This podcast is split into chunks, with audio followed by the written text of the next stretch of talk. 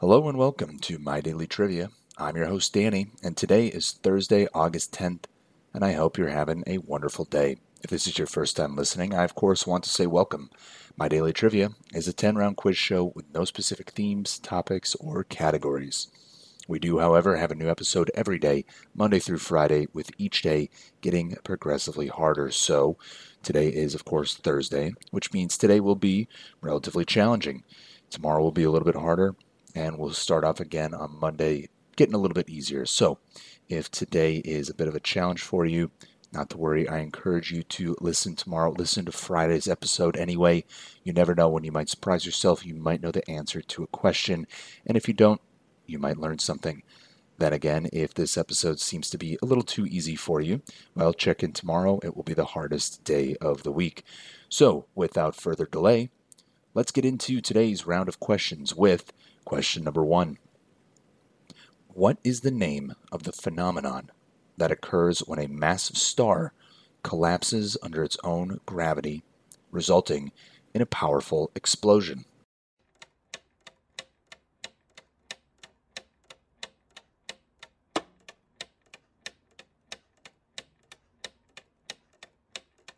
And that phenomenon is called a supernova.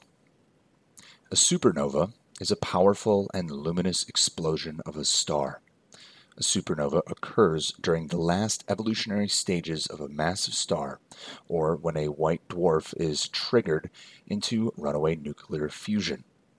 The original object, called the progenitor, either collapses to a neutron star or a black hole, or is completely destroyed to form a diffuse nebula. The peak optical luminosity of a supernova can be comparable to that of an entire galaxy before fading over several weeks or months. In 185 AD, Chinese astronomers noticed a bright light in the sky. Documenting their observations in the Book of Later Han, these ancient astronomers noted that it sparkled like a star, appeared to be half the size of a bamboo mat, and did not travel through the sky like a comet. Over the next eight weeks, this celestial visitor slowly faded from sight. They called it a guest star, but two millennia later, in 1960, scientists found hints of this mysterious visitor in the remnants of a supernova approximately 8,000 light years away. The supernova, SN 185, is the oldest known supernova recorded by humankind. So, that phenomenon, once again, is called a supernova. Moving on to question two. In Greek mythology, who was the goddess of wisdom, warfare, and handicrafts?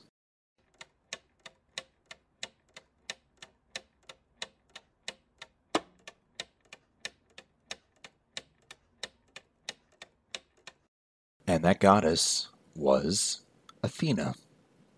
Athena is an ancient Greek goddess associated with wisdom, warfare, and handicraft, who was later syncretized with the Roman goddess Minerva. Athena was regarded as the patron and protectress of various cities across Greece, particularly the city of Athens, from whom she most likely received her name. The Parthenon on the Acropolis of Athens is dedicated to her. Her major symbols include owls, olive trees, and snakes, and in art she is generally depicted wearing a helmet and holding a spear. Uh, fun fact in Greek mythology Athena was believed to have been born from the forehead of her father Zeus, which is quite shocking when you think about it, but uh, that is Athena, the goddess of wisdom, warfare, handicraft, born of the forehead of her father Zeus. Moving on to question three how many federal capital cities does South Africa have?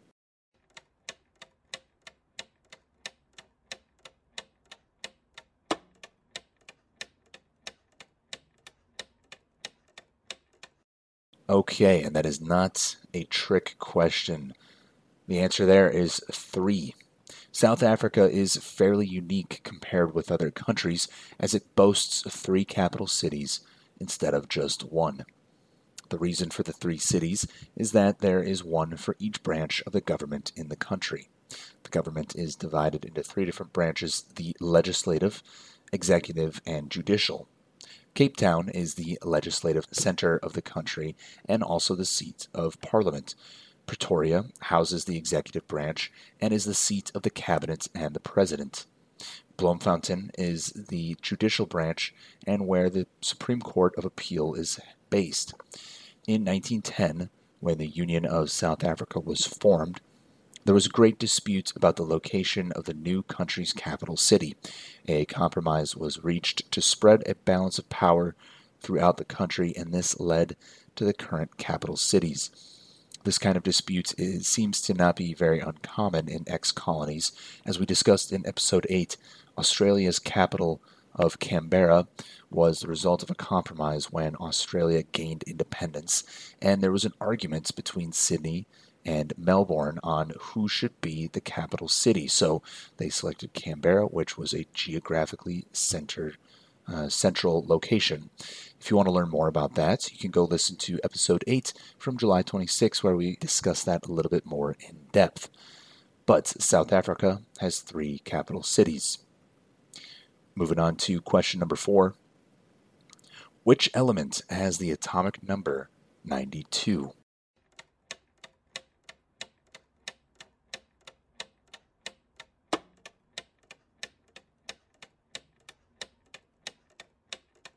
and that is the element of uranium.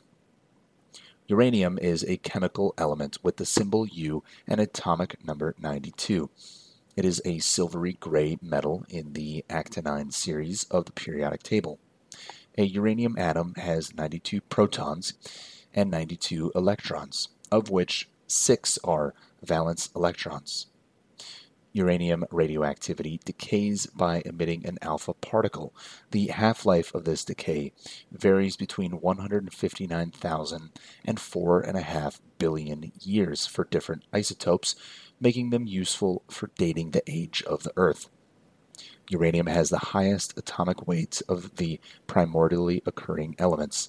Its density is about 70% higher than that of lead and slightly lower than that of tungsten or gold. It occurs naturally in low concentrations of a few parts per million in soil, rock, and water, and is commercially extracted from uranium bearing minerals such as uraninite. Moving on to question five Who painted the famous artwork, The Night's Watch?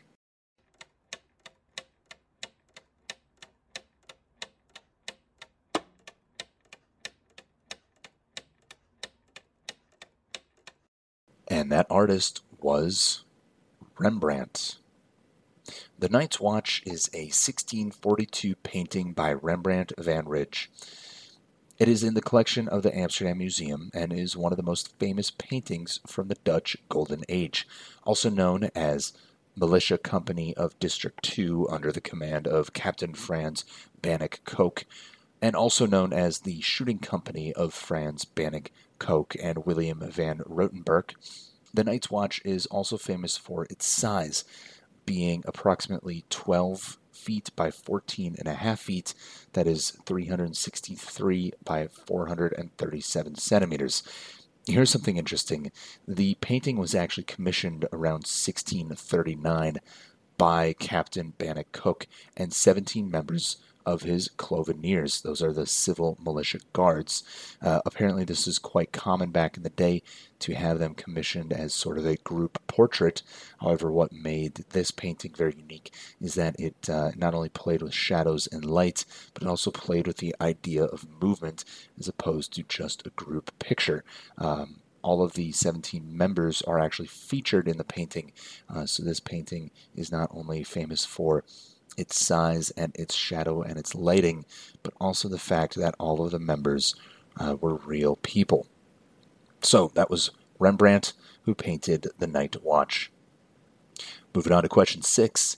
Which baseball player holds the record for the most career home runs in Major League Baseball history?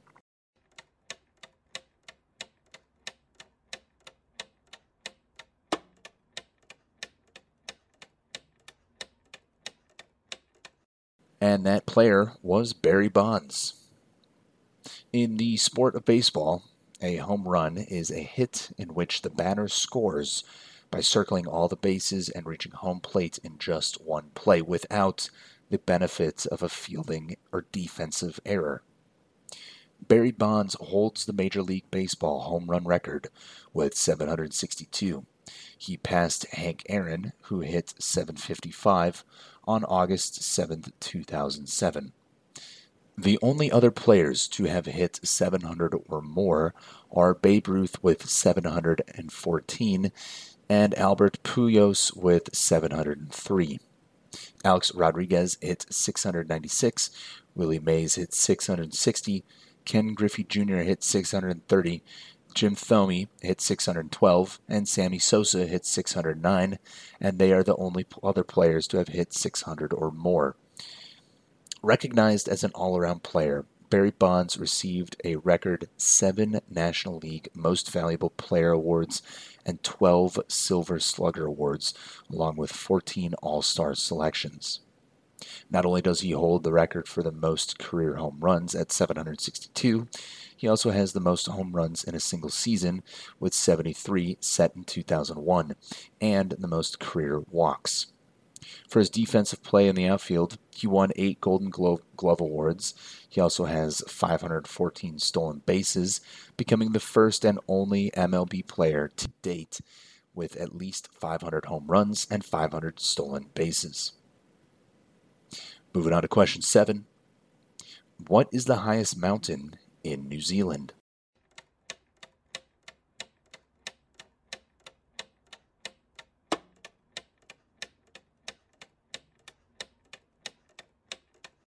The highest mountain in New Zealand is Aoraki, or Mount Cook. Aoraki, or Mount Cook, is the highest mountain in New Zealand. Its height as of 2014 is listed as 12,218 feet or 3,724 meters. It sits in the Southern Alps, the mountain range that runs the length of the South Island. A popular tourist destination, it is also the favorite challenge for mountain climbers. Aoraki, or Mount Cook, consists of three summits. From south to north, it is the low peak, the middle peak, and the High Peak. The summits lie slightly south and east of the main divide of the Southern Alps, with the Tasman Glacier to the east and the Hooker Glacier to the southwest. In the traditions of Ngai Tahu Iwi, an early name for the South Island is Te Waka Aoraki. Aoraki or Mount Cook became known to the Maori after their arrival in New Zealand sometime around the 14th century AD. The first Europeans who may have seen Aoraki or Mount Cook were members of Abel Tasman's crew who just saw a large land uplifted high, uh, which was probably some part of the southern Alps, while they were off the west coast of the South Island, just north of present day Greymouth. The English name of Mount Cook was given to the mountain in 1851 by Captain John Lort Stokes to honor Captain James Cook, who surveyed and circumnavigated the islands of New Zealand in 1770.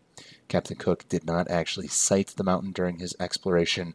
Uh, the, the mountain was simply named later on. So, highest mountain in New Zealand is Aoraki, also known as Mount Cook.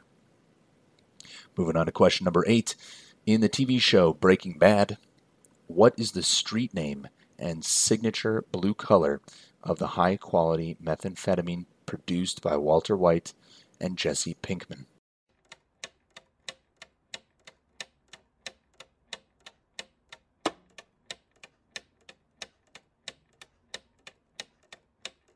And that methamphetamine was called Blue Sky. Blue Sky, also known as Big Blue, Blue Magic, Fringe Blue, or simply Blue, was the street name coined for the notoriously potent and 99.1% chemically pure crystal methamphetamine manufactured by Walter White and Jesse Pinkman.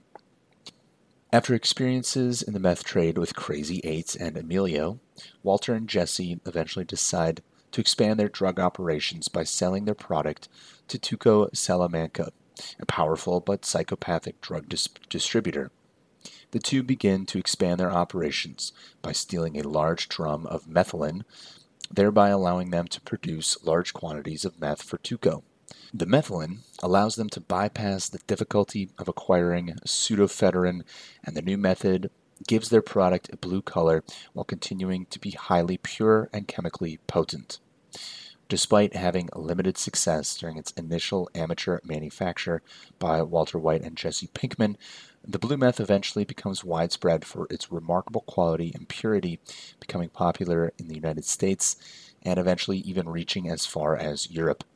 The meth was the signature of Walter and Jesse and the building block of their drug empire, which eventually became the largest meth operation in American history. So, in the TV show Breaking Bad, the street name of that methamphetamine was Blue Sky. Moving on to question nine. What is the traditional South American dish, popular in Peru, made from raw fish, typically marinated in citrus juices and seasoned with onions and chili peppers?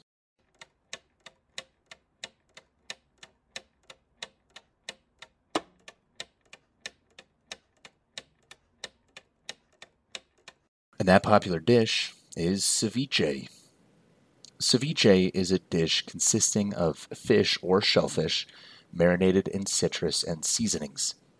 Different versions of ceviche are part of the culinary culture of various Spanish American countries along the Pacific Ocean, where each one is native Chile, Colombia, Costa Rica, Ecuador, El Salvador, Guatemala, Honduras, Mexico, Nicaragua, Panama, and Peru. In Peru, it is considered a flagship dish and cultural heritage. Some of the most frequently used citrus fruits are lemon and sour lime, although sour orange was also historically used. The dressing also includes some local varieties of chili pepper or chili, replaced by mustard in some locations in Central America. Some preparations include chopped cilantro, and in the rest of the countries, except Chile, Panama, and Peru, the addition of tomato sauce is common. The meat is usually marinated together with sliced or chopped onion, and in Mexico, tomato and avocado are also usually included. So, that traditional South American dish, once again, is ceviche. Moving on to our last question of the day. Question number 10 during which battle was Napoleon Bonaparte defeated, leading to his exile to X Island and eventually his final exile on St. Helena.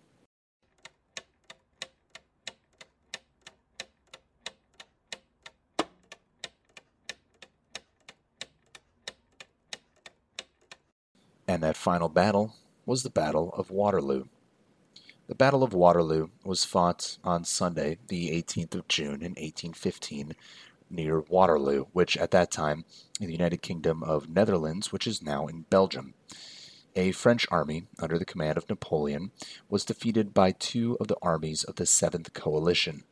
One of these was a British led coalition consisting of units from the United Kingdom, the Netherlands, Hanover, Brunswick, and Nassau, under the command of Duke of Wellington. The other was composed of three corps of the Prussian army under the command of Field Marshal von Blücher. The battle marked the end of the Napoleonic Wars. Napoleon abdicated his throne four days later, and the coalition forces entered Paris on the 7th of July. The defeat at Waterloo ended Napoleon's rule as Emperor of the French and marked the end of his hundred days' return from exile. So, that will conclude this round of My Daily Trivia. Once again, if you found this round to be simple, I encourage you to check in tomorrow on Friday, where we will make it the hardest day of the week. And as always, if you found this episode to be a bit of a challenge, I encourage you to listen tomorrow anyway. You never know, you might surprise yourself and know the answer to a question. As always, we want to encourage you to tell your friends, tell your family about our show. We're trying to always expand the community here at My Daily Trivia. And I want to thank each of you again for listening to My Daily Trivia. I'm your host, Danny, and I will see you tomorrow on Friday.